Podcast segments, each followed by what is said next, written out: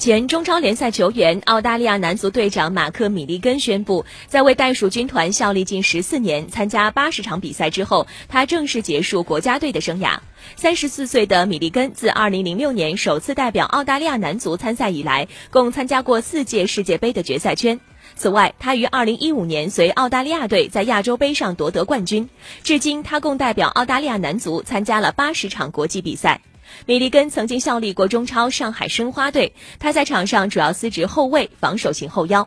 米利根代表国家队参加的最后一场比赛是今年十月于堪培拉举行的一场世预赛亚洲区四十强赛，当时他带领球队以五比零横扫弱旅尼泊尔队。目前澳大利亚队在四十强赛 B 组当中保持全胜，位居头名。